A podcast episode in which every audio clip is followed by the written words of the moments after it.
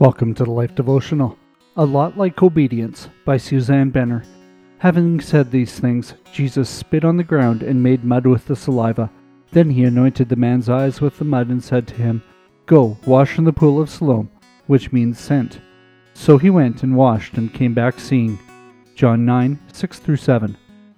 The blind man received his sight because he did what Jesus said. On another occasion, Jesus asked a man with a shriveled hand to stretch it out. Matthew 12:13. When he did, his hand became completely healthy, fully restored. In both cases, action accompanied belief. The Old Testament also tells of miracles where the one seeking help needed to do something. Elisha instructed Naaman, through a messenger, to wash seven times in the Jordan River, 2 Kings 5:10.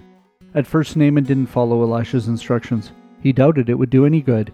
When he did, his leprosy disappeared. To a woman in debt, whose only asset was a jar of oil. Elisha said, Go outside, borrow vessels from all your neighbors, empty vessels, and not too few. 2 Kings 4 3. She did just that, and the oil flowed until she ran out of jars. It's no different today.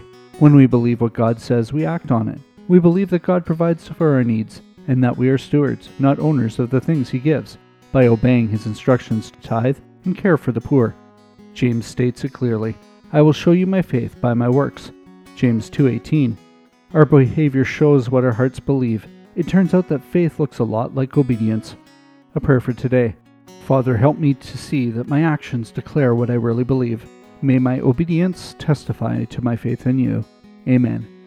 Go deeper. Think about the areas where you struggle to obey God. Does your disobedience spring from your lack of faith?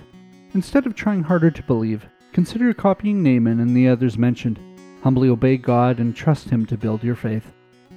Are you a woman looking to have a rewarding personal ministry?